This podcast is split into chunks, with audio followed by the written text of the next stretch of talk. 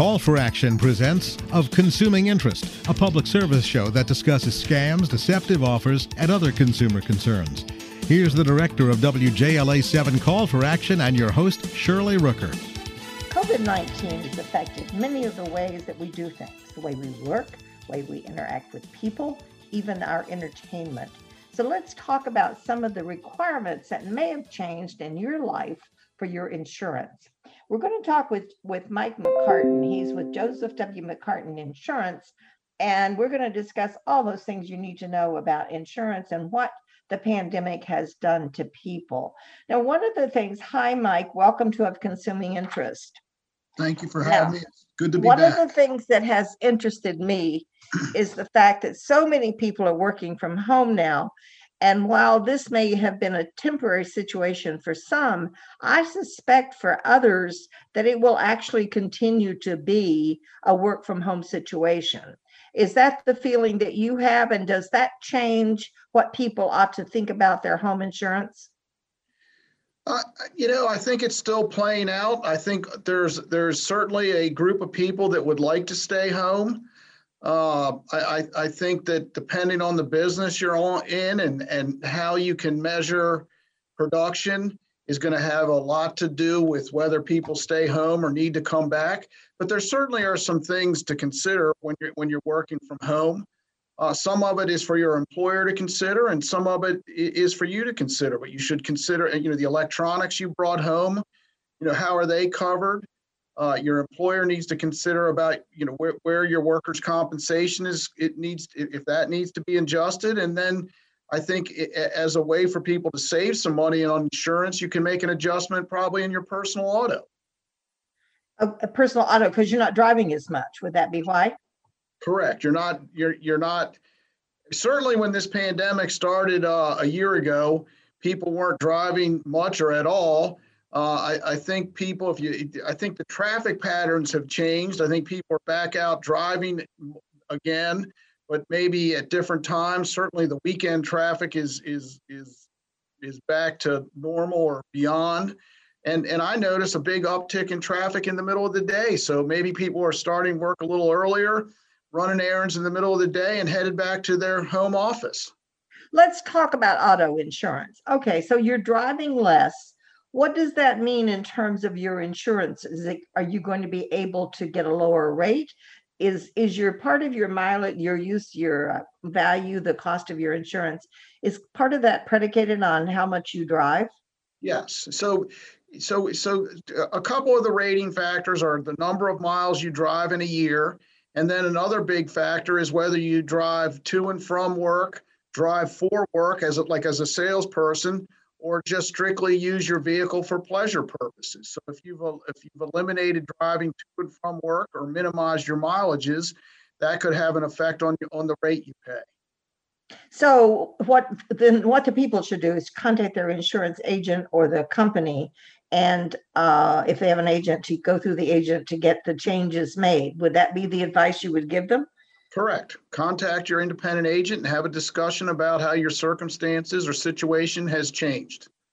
Okay, because yeah, I know. I mean, we all our behavior patterns have been so different the last year. Now, what that, as you indicated, what that means in terms of going forward, it's still working itself out. So, but as the as the process continues, people should get in touch with their insurance agent to discuss this. Now, the one thing that interested me a lot is people if they're working from home and they have to have a meeting at their home and they have a business and, and of course they're doing this with social distancing and so on if they have to have a meeting at their home what is their insurance issues there? Because that's very different from having meeting with someone at your office Well, I, I think you sort of, you have to separate it from somebody running a business at, from their house as opposed to somebody, you know, being sent home due to COVID to work from their house. So they're homeowners. All homeowners includes personal liability coverage. So if you were to have a meeting with an outside sales rep or a, a- client at your house, that, that would certainly be covered uh, if for a slip and fall type of claim, something like that, if somebody got hurt while they Mhm. were on your property for a meeting. So if you're running a business from your house, then that's a whole different animal and you would need different coverage.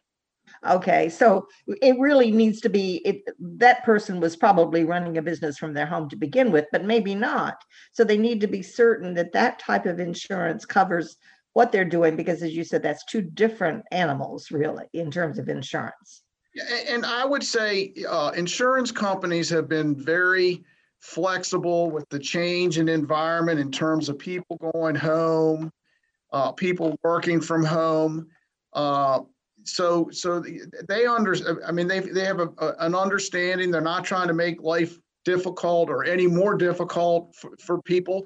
But as you know, as as we start to come out the the back end of this, uh, you know that that attitude will change, and we'll go back to where we were. That you know there's certain coverages you need to have if you're if you own and run a business from a home as opposed to somebody just having an office house. Yeah, Uh-huh. that is a very different animal. That's a different animal too, as far as your taxes are concerned and everything. Yes. Yeah. Yeah. So that you, it really pays to have a discussion first off and sit down and figure out what you're doing. Is this a permanent thing that you're doing to be running a business from your home? I suspect that uh, some people will be giving up rental space to work from home just because of the expense. But I mean, there's a lot of office buildings that are empty right now. and We hopefully those will will help will fill up soon. Um, okay, so we've got the what other aspects of insurance should someone consider um, because of the pandemic? Are there other things? Now, you mentioned if you're working in one state and employed in another. In other words, if you live in one state and you're employed in another, uh, that makes a difference where your workers' comp is paid. Is that what I Well, understand yes, you and we've say? seen, we've seen, uh, I, I think one of the, if there's anything positive coming out of the, this COVID is, is employers have opened up their mind to hiring. They've discovered people can work from home successfully and they've opened up their mind to having people work remotely. So they're hiring, I- I, mean, I've, I've added Arizona, Colorado, Oregon. We have, we have clients now that have added employees that will stay in those states those are just a few as permanent employees. So as the employer, you need to have coverage, specific coverage to each state you're in. So if you're a, a Maryland employer, you know, obviously you're going to have payroll in Maryland, but you also need to list on your policy or your policy needs to identify those locations or states where you have employees that are employed full time in different states. So there's really two two ways of looking at insurance from COVID. There's your personal insurance, and then there's your insurance as a business, and that that's a whole different animal, as you indicated. Um, that's a we're going to come back and talk about some of more the other changes, but let's just take a brief pause here to let our uh, listeners know that they're tuned into of consuming interest. I'm Shirley Rooker. My guest is Mike McCartin. He's with Joseph W. McCartin Insurance. And we're talking about the way the pandemic has affected us in terms of our insurance, where we work, how we drive. But you know, one of the other things um, that's interesting and that people are doing, and and this is there, a lot of people have been home for a long time looking at their houses, and they're probably like me thinking, oh boy, I want to do this, I want to do that to my house. And consequently, this is going to mean that they're going to be bringing in contractors and doing stuff, I'm assuming, as the summer progresses. It certainly seems to be, um, for me, that's what I want to do. So, what do we need to know as homeowners in terms of insurance and having people come to work for us? Well, I, I think there's a couple things to consider. First, on the front end, if you're going to hire somebody to come do work at your house, you want to make sure that they have the proper coverages and you can ask for proof of coverage, a certificate of insurance that should provide, should- show that they have liability insurance and workers' compensation coverage. Uh, I think the next thing, if you're going to do some pretty substantial uh, changes or uh, improvements, is, is be clear on who's responsible for, for, for the, for the new addition, the, the refurbished basement or the addition off the back or a second floor.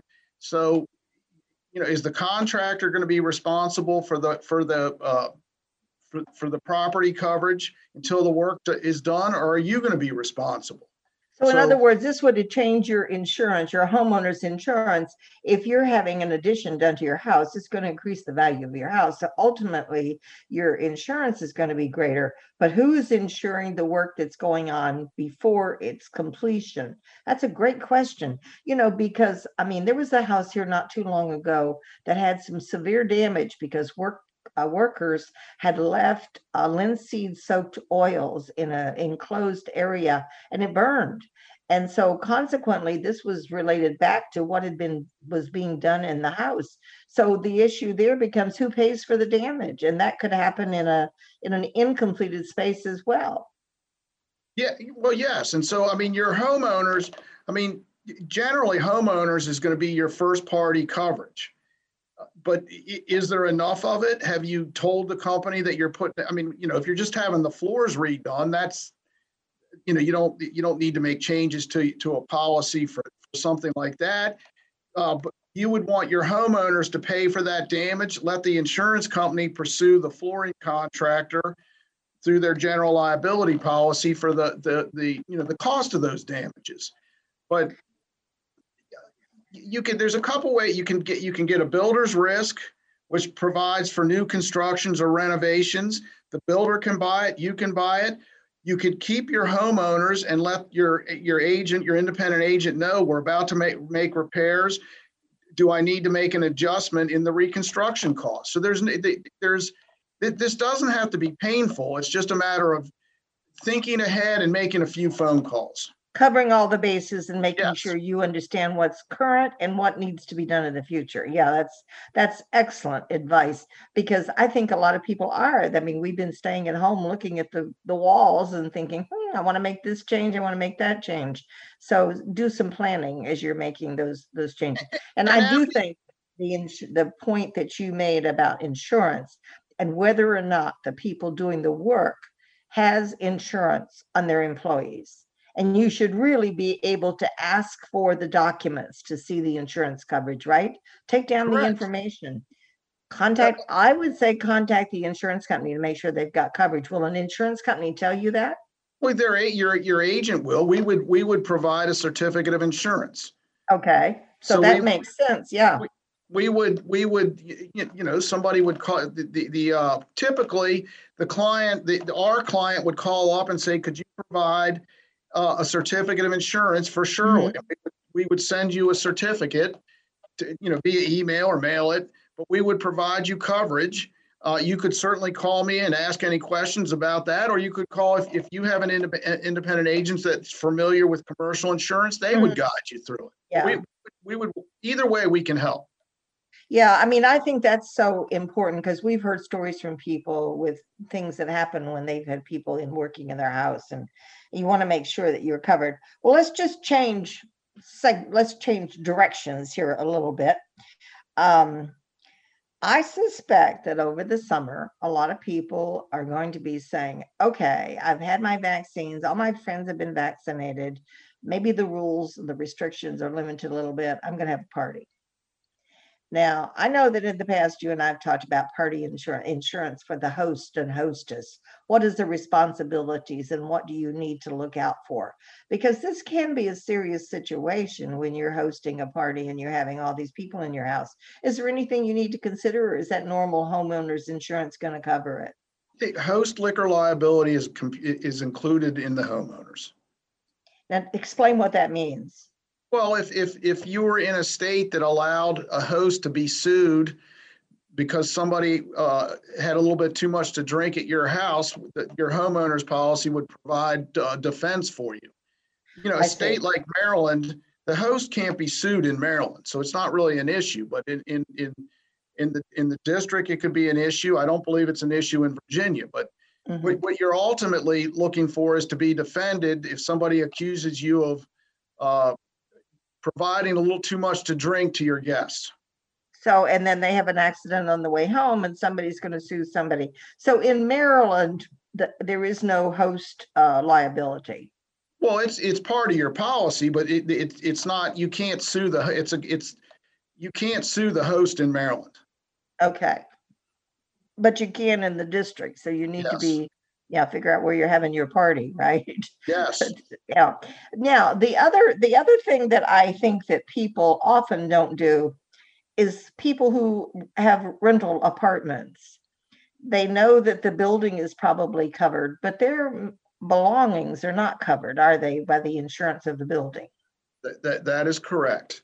And, and I think you and I have discussed this before. This is uh, pretty inexpensive insurance. I would tell you that if you bundled it with your auto insurance, the discount it adds to your auto basically pays for a, we, would call it a renter's policy, but it, it's a homeowner's, it's homeowner's insurance without coverage for a building. So it's going to provide coverage for your personal property and personal liability. Okay, because it's same thing would apply in an apartment. If you don't have any insurance and someone comes in and and they want to sue you, they might be able to do that depending on where you live.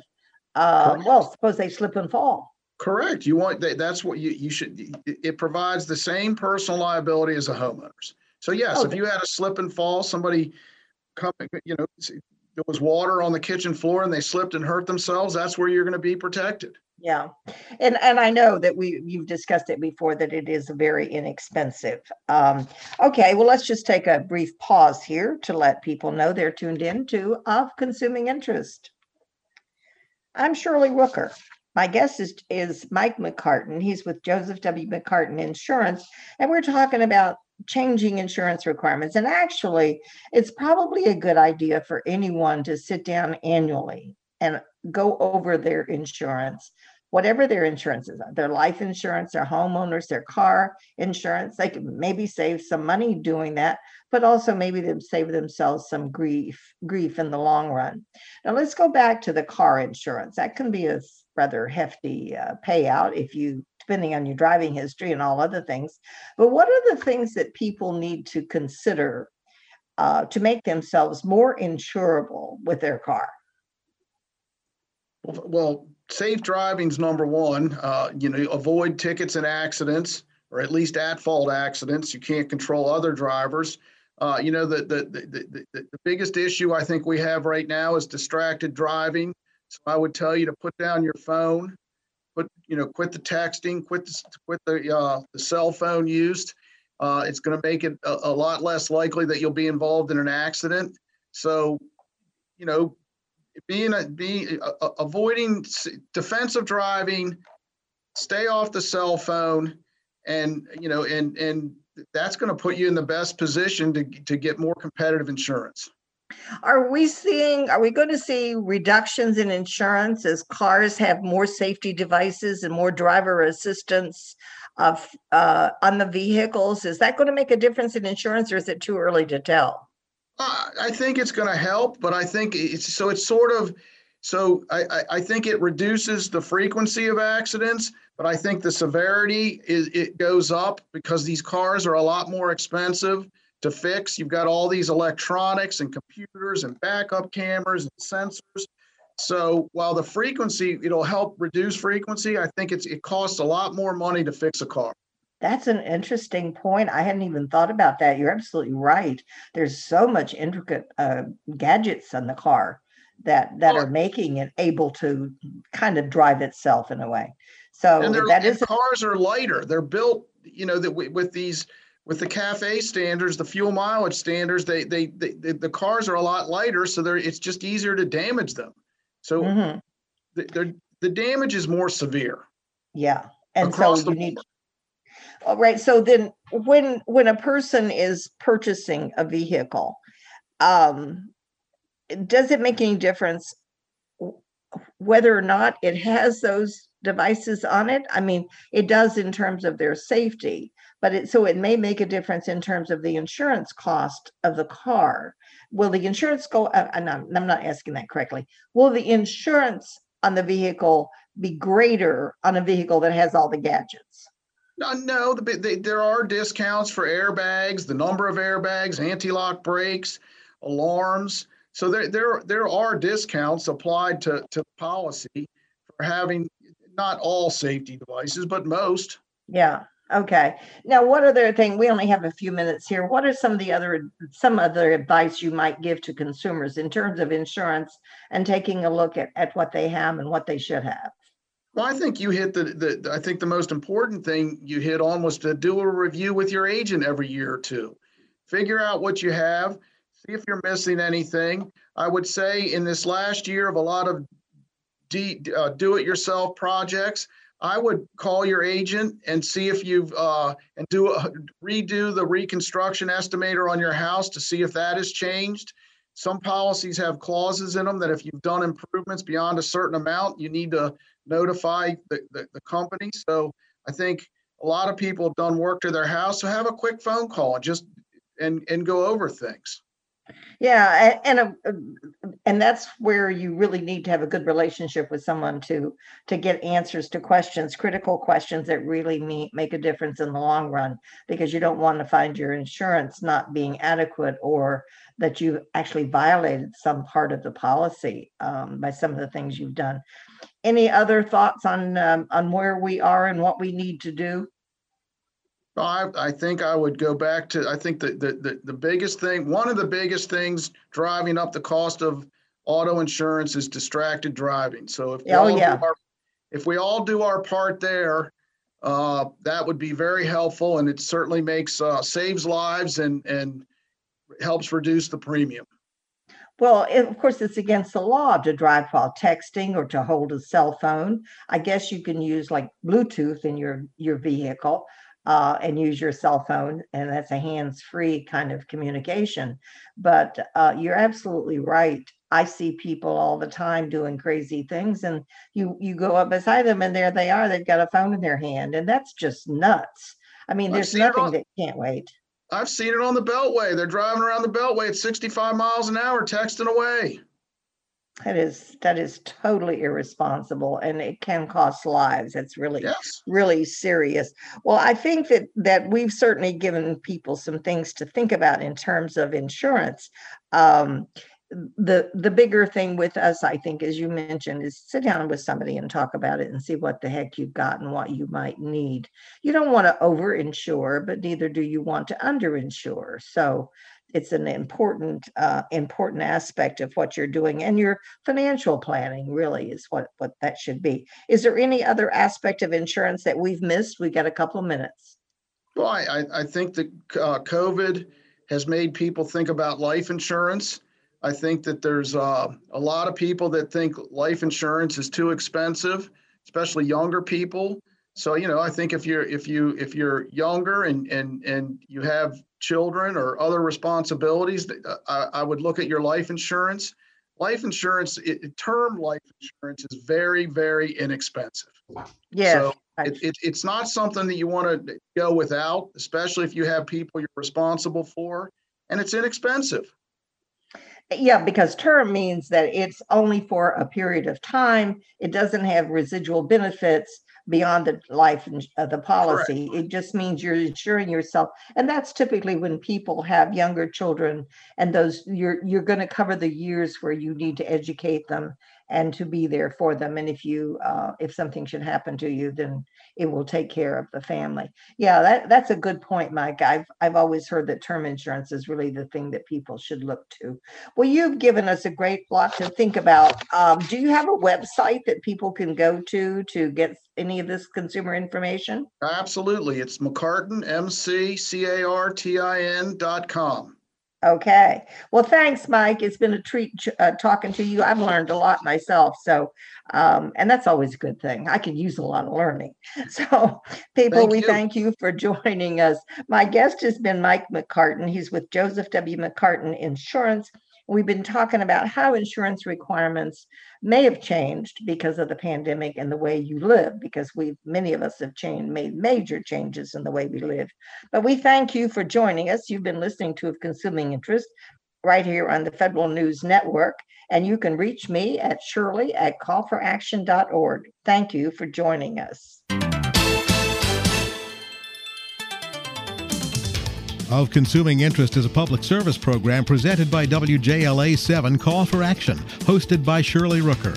Call for Action is an international nonprofit network of hotlines which offer free and confidential assistance. If you have a complaint, contact Call for Action at 301 652 HELP. That's 301 652 HELP.